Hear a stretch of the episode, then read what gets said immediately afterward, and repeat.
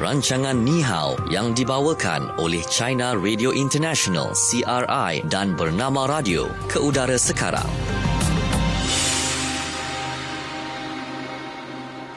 Okey, selamat petang untuk anda semua yang terus setia dengarkan kami di Bernama Radio dan ini waktunya untuk kita dengarkan program Ni Hao ya. Uh, ya yang dibawakan oleh China Radio International dan Bernama Radio. Saya hmm. Natasha Aimi. Saya Syuhada Armawan. Okey, untuk uh, hari ini kita bersama dengan rakan kita Andika di China Radio International Beijing, China. Hai Andika. Hai, apa khabar? Baik. baik. Hmm. Okey, baik. Jadi kita akan bersama-sama dengan Andika. Okey, sepanjang dalam program uh, Ni Hao ini ada empat segmen iaitu fokus di China, fokus mm-hmm. apa kata anda, kemudian fokus di Malaysia dan juga belajar bahasa Mandarin. Jadi jom kita teruskan ke segmen yang pertama, fokus di China. Fokus China. Okey, baik. Ah, ini adalah berkenaan ya dengan isu bakal haji China yang mengadakan pelbagai aktiviti di Mekah. Uh, jadi sempena musim haji di Mekah ketika ini, uh, jemaah dari China turut mengajar bahasa Mandarin kepada kaki tangan Perbadanan Pemandu Asia Tenggara pada masa lapang. Hmm. Jadi katanya ini bertujuan ya untuk memudahkan komunikasi antara jemaah dengan kaki tangan perbadanan tersebut di samping membantu mereka memahami budaya dan bahasa China yang uh, semakin popular di Asia Barat ya termasuk di Arab Saudi juga pada kebelakangan ini. Ha, dan selain itu juga bakal haji Cina turut memperkenalkan kaligrafi, seni silat wushu, ha, kemudian seni teh dan juga makanan tradisional Cina juga. Hmm. Wow, sangat menarik kan? Okey dan uh, mungkin Andika boleh kongsikan ya tentang hmm. keadaan bakal haji daripada Cina yang berada di Mekah ini. Okey, uh, ini juga satu perubahan uh, uh, di uh, itu uh, jemaah haji di di Asia di Mekah hmm. sebab uh, budaya Cina semakin popular di Asia Barat khususnya sesudah uh, dilaksanakan inisiatif jalur dan laluan B, B, uh, BRI. Jadi budaya Cina dan bahasa uh, Mandarin semakin popular di sana. Jadi uh, yang uh, yang tindakan bakal haji tersebut juga uh, bermanfaat bagi meningkatkan persahabatan dan pertukaran antara rakyat Cina dengan uh, rakyat di Asia Barat, Asia Barat. Jadi mereka selain itu mereka juga uh, berdoa untuk kesejahteraan negara dan rakyat uh, pada minggu yang lalu uh, duta besar China ke Arab Saudi dan Konsul Jeneral uh, itu ada menziarahi para bakal haji. Jadi bersama-sama mengatakan uh, uh, forum dan uh, bersama-sama menyambut uh, Hari Kebangsaan ulang tahun ke-70 uh, China yang uh, bakal jatuh pada 1 uh, Oktober. Hmm. Uh, jadi kalau jemaah haji yang kumpulan pertama uh, tahun ini di uh, mereka dari uh, Provinsi Ningxia dan Yunnan mereka sampai Mekah pada 15 Julai yang lalu. Ha, ini yang kumpulan pertama. Sebelum ini, Persatuan Islam Cina sudah mengatakan berbagai persiapan bagi uh, menjaga keselamatan, kesihatan, hal ehwal agama, penginapan, uh, jadi jadual uh, menunaikan fardu, makanan dan sebagainya. Jadi Persatuan Islam, pegawai dari Persatuan Islam Cina juga ada menziarahi berbagai badan di Arab Saudi, contohnya polis dan sebagainya. Hmm. Okay. Uh, jadi sebelum ini uh, Persatuan Islam uh, di berbagai uh, provinsi berkenan di China, contoh di Beijing, di Ningxia, di Xinjiang juga ada mengatakan macam uh, seperti latihan uh, untuk para bakal haji. Jadi membolehkan mereka membuat persiapan untuk menunaikan fardu haji. Jadi pada uh, beberapa tahun uh, kebelakang ini jumlah bakal haji yang menunaikan fardu uh, di Mekah uh, sedang tak se, uh, meningkat secara agak ramai uh, agak uh, besar pada beberapa tahun ini. Jadi uh-huh. Persatuan Islam Cina juga uh, itu menghantar lebih ramai uh, kaki tangan untuk membuat perkhidmatan untuk para pakai, pa, uh, para pakar haji. Ya. Mm-hmm. Ini yang jadi sekarang para pakar haji Cina di di Mekah mereka uh, hidup uh, dengan selamat, dengan selesa dan uh, sudah bersiap untuk menunaikan uh, berbagai fardu di sana. Mm-hmm. Okey, baik. Dan uh, itu dia. Si, kalau kata kalau tentang sejarah dan keadaan uh, dalam menunaikan haji pula bagaimana mm-hmm. Andika? Okey, uh, secara begini. Uh, pada zaman dulu hmm. kalau umat Islam Cina nak uh, nak pergi menunaikan fardu haji memang susah sekali. Sebab uh, itu pengangkutan. Uh, ini yang satu cabaran para para bagi para uh, pakar haji di Cina jadi uh, pada tahun 1950 sesudah Cina baru ditubuhkan. Jadi uh, agak sukar bagi umat Islam Cina untuk menunaikan fardu haji Baik. sebab uh, Cina waktu itu uh, agak miskin jadi mungkin uh, dan lagi banyak negara termasuk Arab Saudi belum ada hubungan diplomatik dengan Cina. Uh, pada tahun 1955 uh, dalam tempoh persidangan uh, itu sidang Asia Afrika yang diadakan di Bandung Indonesia uh, Perdana Menteri China Zhou Enlai ada mengatakan uh, runtingan dengan uh, rakan sejawatnya dari Arab Saudi uh, yang mengatakan perbincangan tentang visa. Uh, jadi Arab Saudi uh, itu pemimpin Arab Saudi juga eh itu itu parti kom, uh, kerajaan Cina memberikan perhatian uh, tentang umat Islam di Cina. Jadi uh, jadi sudah uh, uh, setuju. Jadi memudahkan uh, dan menyediakan visa kepada umat Islam di Cina. Jadi pada tahun 19 pada tahun 1955 mm-hmm. uh, Presiden Persatuan Islam Cina uh, Bao Erhan uh, pertama kali uh, mengetuai uh, jemaah haji Cina. Uh, pergi menunaikan fardu haji di Mekah. Dan uh, dan juga ada berjumpa dengan raja di Arab Saudi dan melawat beberapa negara Arab uh, yang belum menjalinkan hubungan dengan Cina.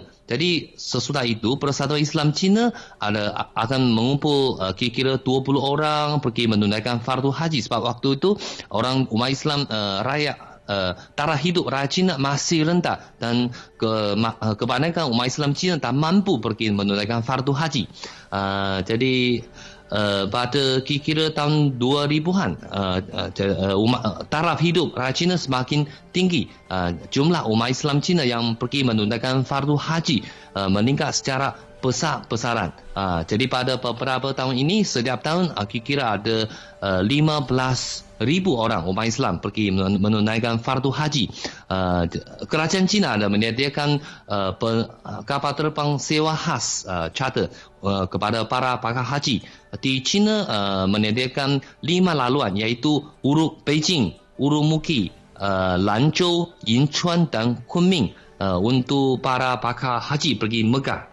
Uh, pada tahun 2004, uh, Dewan Negara uh, mengumumkan peraturan tentang hal ehwal tentang agama dan Persatuan Islam Cina sidang uh, ke-8 Persatuan Islam Cina juga meluluskan uh, peraturan berkenaan. Uh, dan menurut peraturan itu yang Persatuan Islam Cina yang bertanggungjawab untuk mengumpulkan umat Islam dalam berbagai etnik uh, di China untuk menunaikan fardu haji dan menubuhkan jabatan yang berkenaan pada tahun 2005 Jabatan Hal Ehwal Agama China uh, mengedarkan peraturan tentang uh, permohonan dan pendaftaran uh, menunaikan fardu haji untuk umat Islam di China. Uh, ini yang sejarah di China. Uh, saya tambah sikit. Dulu uh, Shu dan Natasha, Natasha tahu Laksana Qingho. Ya. Tahu kan? Uh, sekarang kalau untuk umat Islam China uh, men, pergi menunaikan fardu haji,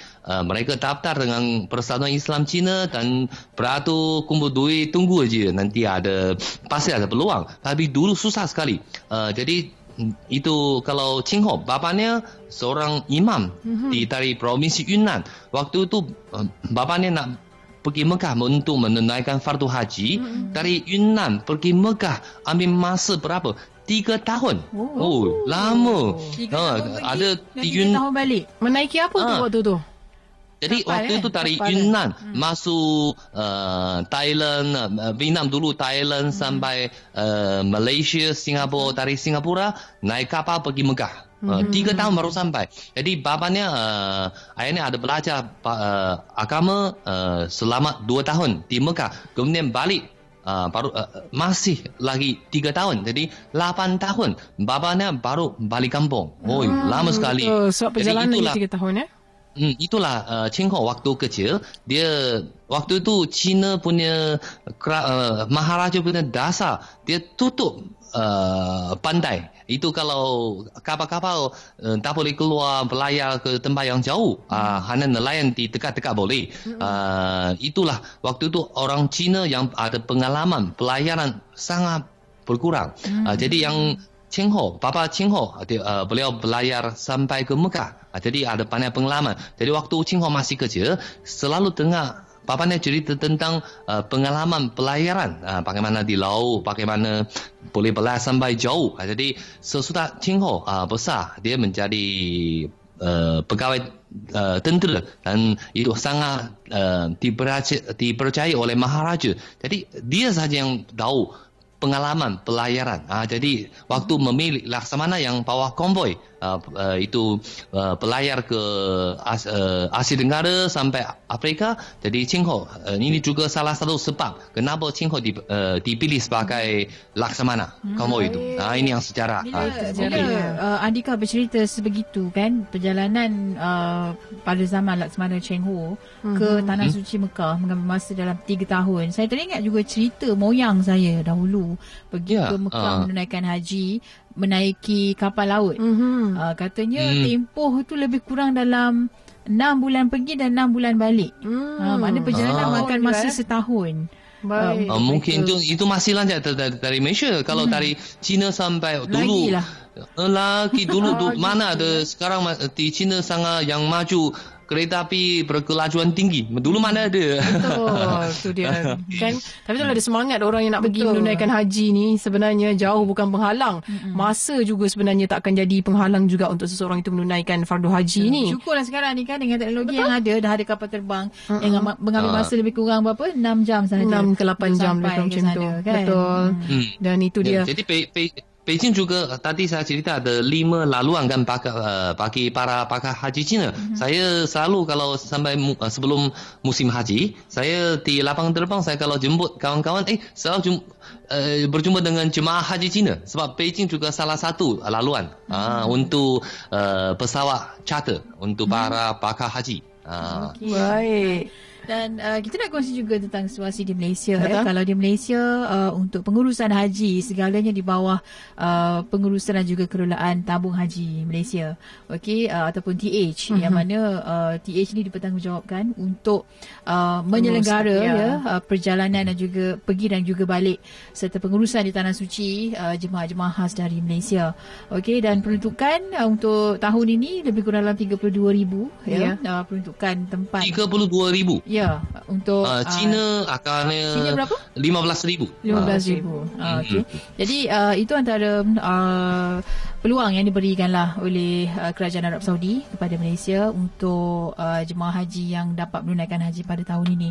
Dan uh, apa yang disarankan sebenarnya uh, pastinya jemaah haji Malaysia ke sana menunjukkan contoh yang baik juga Ya, kepada betul. jemaah-jemaah lain ya uh, dan uh, bila sebut tentang tabung haji uh, ia mendapat pujian yang yang sangat baik Mhm. di peringkat antarabangsa Hmm. kerana dari segi sistem yang agak teratur sistem yang baik penjagaan mereka terhadap jemaah dapat pujian daripada kerajaan Arab Saudi sendiri ya dan uh, dari segi jemaah pula uh, kerajaan Malaysia senantiasa menerusi Kementerian Kesihatan Malaysia memberi uh, saranan yang terbaik kepada jemaah-jemaah haji ini supaya khususnya menjaga kesihatan ya Betul. sebabnya Hmm, rata-rata hmm, yang pergi ini adalah mereka yang um, Warga emas. bukan warga emas Hmm. betul Hmm. dan dan bukan apa sebabnya suhu di Mekah uh, dalam laporan sebelum ini menyatakan bahawa uh, pada tahun ini musim haji tahun ini dijangka mencecah 50 darjah Celsius Ya. pada beberapa hari Oh. tertentu. Betul. Jadi uh, mungkin agak ekstrim lah bagi mereka yang tidak biasa dengan cuaca panas kan. Hmm. Kan ya untuk 50 darjah Celsius itu dan antara lain juga Mhm. untuk uh, musim haji pada tahun ini kan Andika uh, lembaga Mhm. tabung haji juga melancarkan aplikasi jemaah 1440 Hijri. Nah ini untuk membantu uh, jemaah haji Malaysia menjalankan ibadah dan juga melancarkan urusan haji mereka pada tahun ini uh, di mana aplikasi yang dibangunkan ya bersama anak syarikat TH iaitu Tita H Berhad yang uh, menyampaikan maklumat penting ya serta terkini buat jemaah haji melalui telefon pintar dengan sistem operasi Android. Jadi maklumat akan disalurkan termasuk berita terkini, maklumat penjadualan setiap jemaah haji uh, berkenaan bimbingan ibadah haji uh, yang mana ya melalui aplikasi itu dan uh, boleh uh, dimuat turun saja.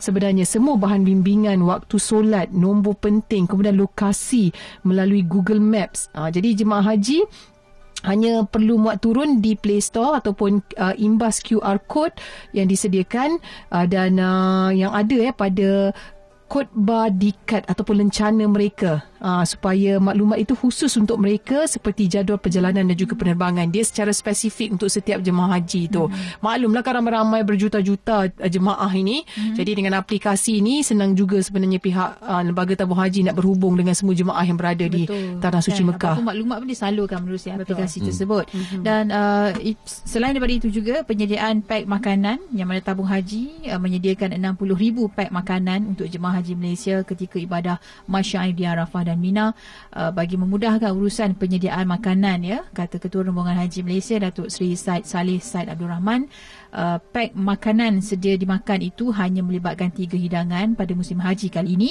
iaitu uh, makan malam pada 9 Zulhijjah iaitu pada 10 Ogos di Arafah uh, serta dua hidangan di Mina iaitu makan malam pada 12 Zulhijjah 13 Ogos nanti dan makan tengah hari pada 13 Zulhijjah iaitu pada 14 Ogos nanti mm-hmm. okey dan Mhm. uh, pada 9 Zulhijjah semua jemaah akan dapat sajian tersebut manakala bagi 12 dan 13 Zulhijjah uh, akan disediakan untuk mereka yang membuat nafar tani iaitu kira-kira separuh daripada jemaah haji kita yang akan berada di Mina pada waktu itu. Jadi ini penambahbaikan yang cuba dibuat pada tahun ini jika ia berjaya mendapat maklum balas yang baik daripada jemaah haji, petugas dan muasasah nanti akan uh, teruskan dan meningkatkan jumlah sajian pada masa akan datang. Okey. Hmm, ya, itu dia situasi jemaah haji uh, di Malaysia Mhm. yang tahun ini ya terpilih untuk menunaikan ibadah haji. Betul. Okey, jadi apa pun kalau kita sebut tadi ya Andika, uh, jemaah-jemaah haji ini terdiri daripada mereka warga emas. Tapi sebenarnya apa yang disarankan juga oleh uh, Ketua Pakar Rujuk Lembaga Tabung Haji Datuk Wan Muhammad Abdul Aziz ya, um, persepsi bahawa ibadah haji untuk golongan yang lanjut usia adalah tidak benar sama sekali kerana tak ada pun batas usia dalam syarat wajib untuk mengerjakan rukun Islam yang kelima itu. Jadi mungkin Ah. terjadi secara kebetulan ya jemaah haji yang uh, merupakan warga emas kerana ibadah haji memerlukan masa yang cukup panjang untuk bersedia dalam banyak perkara. Jadi uh, perlu dimulakan sebenarnya dari usia muda. Ya dan uh, Hmm. fardu haji bukan ibadah untuk golongan yang tua sahaja. Malah yang muda pun boleh pergi uh, Ya. jika ada perancangan yang betul. Malah pada tahun ini uh, tak silap saya uh, jemaah yang berusia 14 tahun, adik-beradik ya, empat orang Antara yang termuda. antara yang termuda Mhm, ya betul. sebabnya uh, saya saya memuji juga tindakan ibu bapa kepada anak-anak ini yang mana ibu bapanya menabung dalam tabung haji untuk anak-anak ini sehingga kan usia mereka uh, sejak Cukup mereka lahir masanya, ha? sampai 14 tahun cukup masa dan melayakkan mereka Ya. untuk menaiki ibadah haji. Hmm. Itu dia kan ya ha sungguh menarik sebenarnya kan sebenarnya peluang tu tak datang selalulah nak nak pula untuk mereka yang uh, tidak ada uh, banyak uh, wang orang kata kan ha, jadi satu peluang untuk menunaikan haji ini merupakan satu peluang keemasan uh, untuk kita dalam uh, menunaikan rukun Islam yang kelima ini okey baik itu dia fokus di China dan waktu ini kita terus saja ke uh, segmen yang seterusnya itu fokus apa kata anda Fokus apa kata anda? Ya. Okey dalam uh, fokus apa kata anda kita kongsikan adakah anda sudah menunaikan fardu haji? Hmm. Kalau sudah bila? Dan yang paling mendalam ketika apa pengalaman paling mendalam lah ketika anda menunaikan fardu haji ni. Ya. Mungkin ada kenangan yang tak boleh dilupakan. Mungkin Betul. boleh komen di Facebook bernama Radio. Kita akan bacakan dari semasa ke semasa. Hmm, okey, baik. Dan antara juga yang turut berkongsi ini Puan Saliha katanya apa yang seingat saya ketika menunaikan haji uh, waktu itu katanya saya tak tahulah mungkin ujian untuk saya. Uh, saya boleh pula Uh, tak tahu hotel saya di mana. Mm-hmm. Walhalnya saya rupanya diberitahu oleh uh, orang yang ada dekat sekeliling tu katanya dia nampak saya asyik pusing-pusing Tempat yang sama. di, di tempat yang sama. Oh, Okay. Berpusing-pusing di tempat yang sama sahaja sampailah tiba-tiba baru saya ternampak ya apa ni hotel tempat saya menginap itu. Ah itu itu pun antara ujian juga kan mereka kata kalau kita pergi menunaikan haji dan Asmahani Awang katanya sejak tahun lepas nak tulis pengalaman haji tapi masih tak berjaya. Tiap kali sebut atau teringat tentang haji ni katanya getarannya tiada penghujung. Um, apa yang beliau ucapkan ya tahniah sahabat-sahabat yang dipanggil menjadi uh, Duyufur Rahman pada tahun ini. Katanya beliau mendoakan semoga semuanya dipermudahkan dan semoga memperoleh haji yang mabrur. Mm-hmm. Hmm, kata Asmahani. Okey. Okey, baik. Dan Nima Asrul. Rindu kan dia kata. Excited dah dengan khabar kawan-kawan bakal haji tahun ni. Um, macam nak ikut masuk dalam beg. hmm. Saya Mungkin ke- kena ada visa. Oh, itulah dia. Saya kebetulan pula adik ipar saya tahun ni uh, dia adalah petugas uh, di Kementerian Kesihatan. Tiba-tiba WhatsApp dia masuk pula.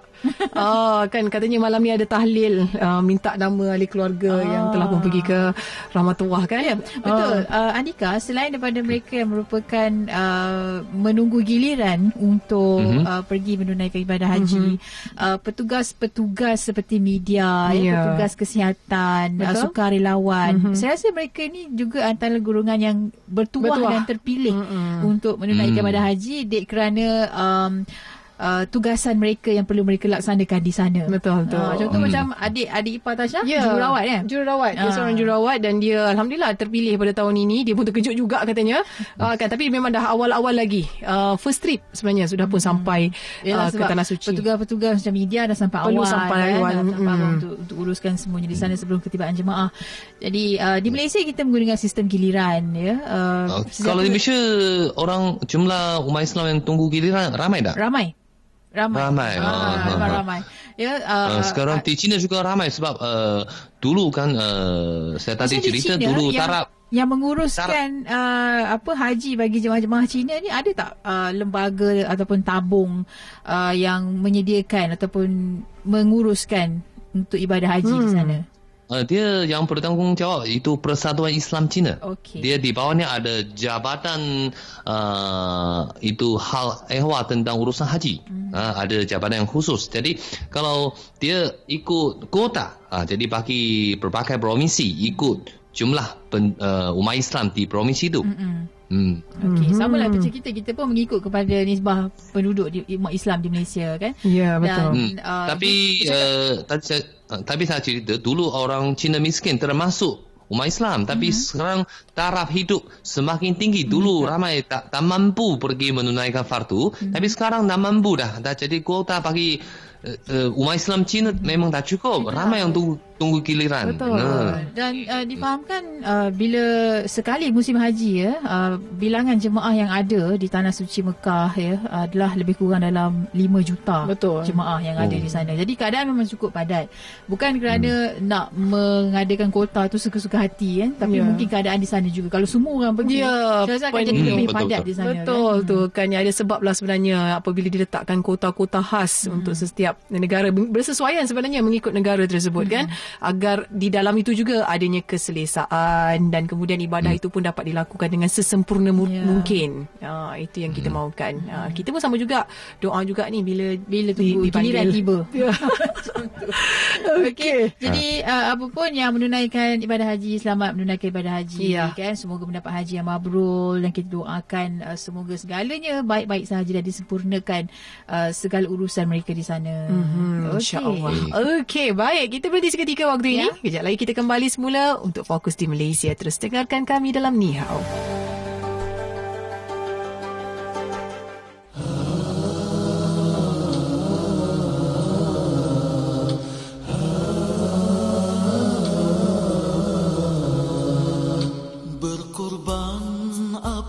saja harta ataupun nyawa.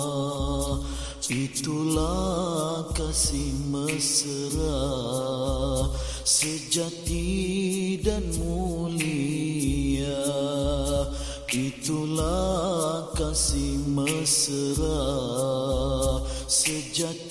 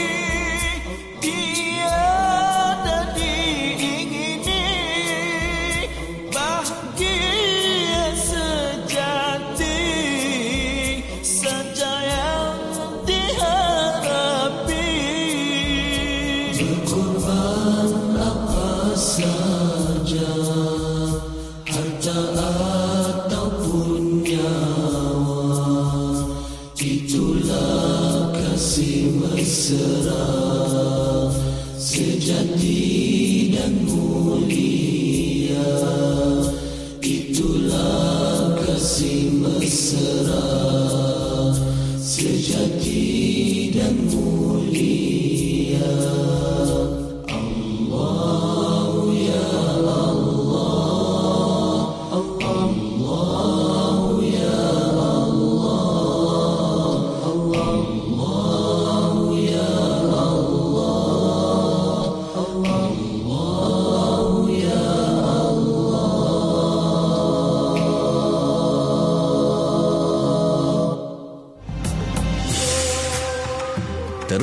Mengikuti rancangan Ni Hao yang dibawakan oleh China Radio International CRI dan Bernama Radio.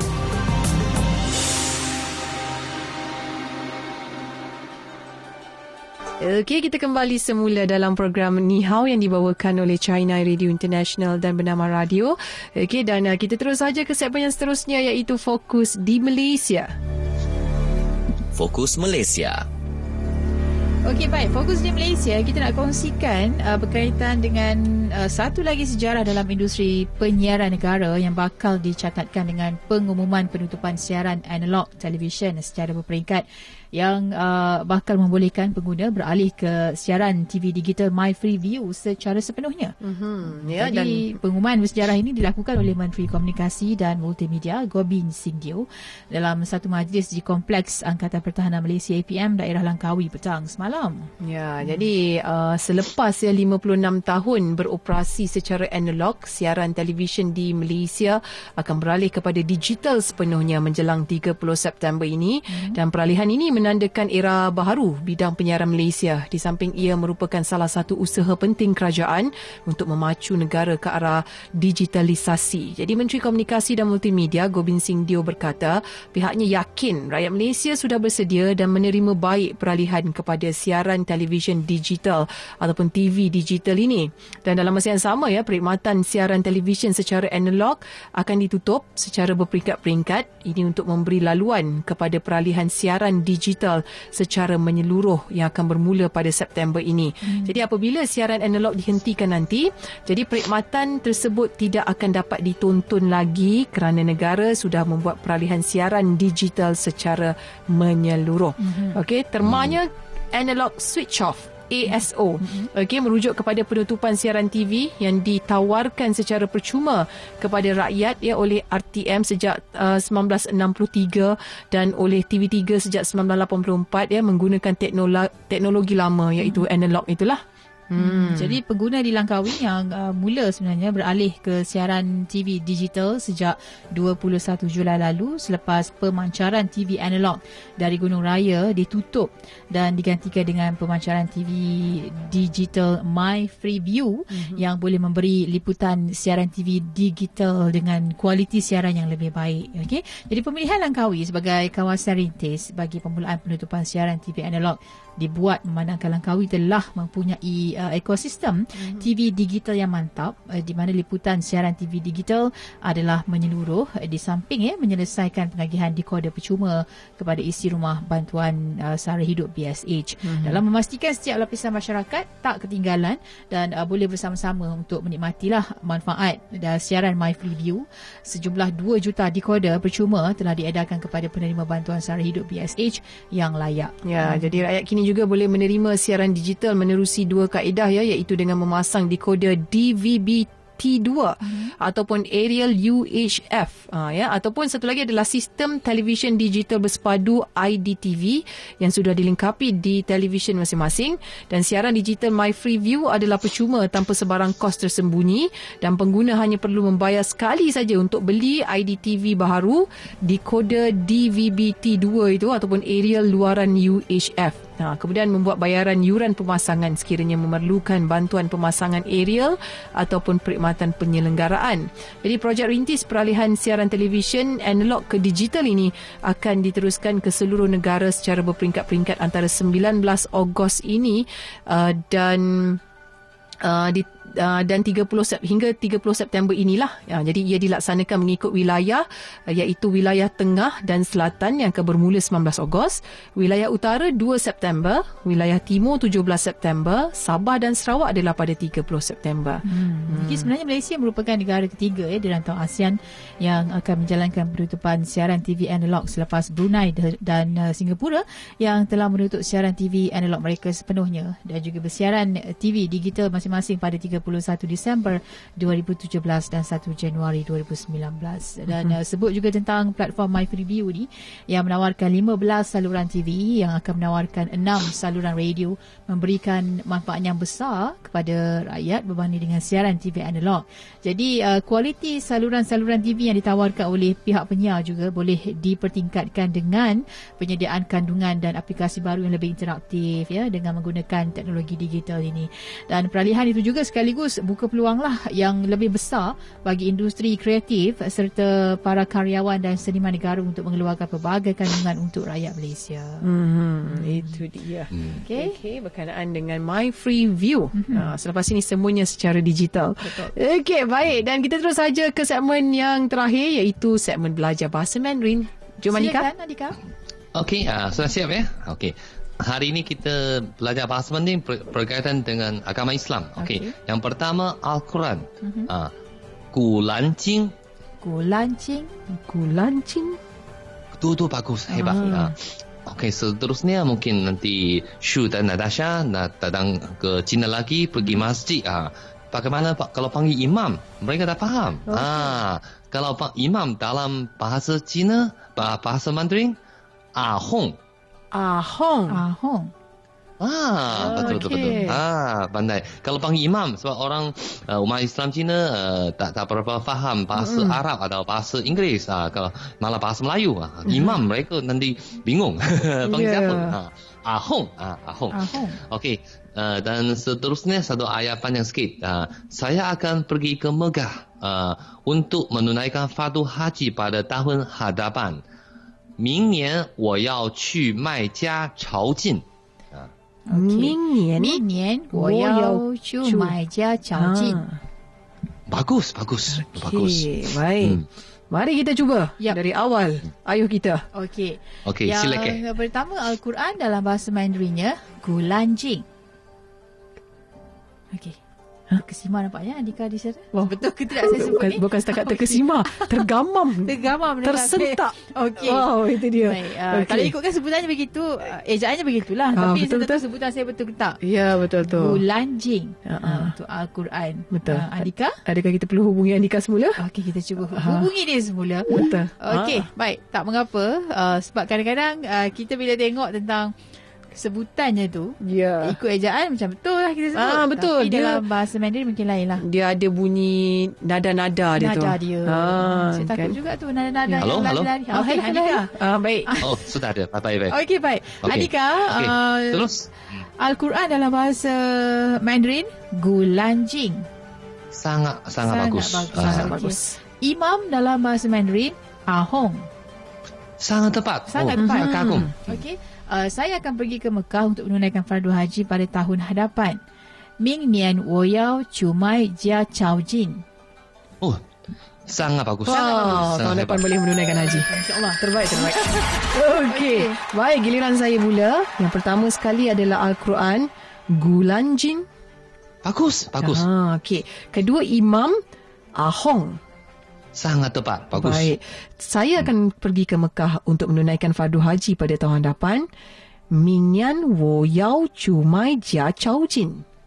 Sangat bagus. Baik. Sangat bagus. Saya sebenarnya saya sudah saya sudah ah, sedikit malas memuji Sultan Natasha sebab uh, setiap Malas kali puji dah. Malas setiap puji. kali pun Ingat ada yang senang ke? Uh, tak ada yang kurang. Se- Semua semuanya cemerlang. Ah, Aduh. kali. Okey. Ingat mudah ke kami nak dapatkan pujian itu Betul, betul. sebenarnya Oh, ya, Andika? ya. Saya masih ingat waktu Nihao baru diwujudkan memang waktu tu. Ya. So ah, waktu ni je selalu semua- kami dapat pujian. Ah, betul. betul. Okey. Baik, apa pun terima kasih banyak-banyak Andika kerana bersama-sama dengan kami ya dalam program Nihao pada hari ini. Mm-hmm. Okey, esok kita akan bersama-sama lagi. Ya. Dan um, kita mewakili penerbit Nihao kita ada Hezri Rahil. Uh, kita tengok walaupun dia dengan fashion baru dia Ah, macam baru menunaikan musim haji, haji. juga. Musim haji, betul. fashion musim haji ya, botak di situ. Okey dan juga tim janji temu Hirzi Muhammad selaku penerbit berita dibantu dengan, oleh Faraizana Hashim Mhm. dan juga uh, pengawal kandungan kita kita ada Fahmi Idris. Saya Natasha Aimi. Saya Syuhada Armawan dan juga mewakili rakan kita Andika yang semakin malas memuji Ya. kami berdua. Andika, kita jumpa lagi di lain masa. Jumpa lagi. Okey, bye. Okey, jumpa lagi. Terima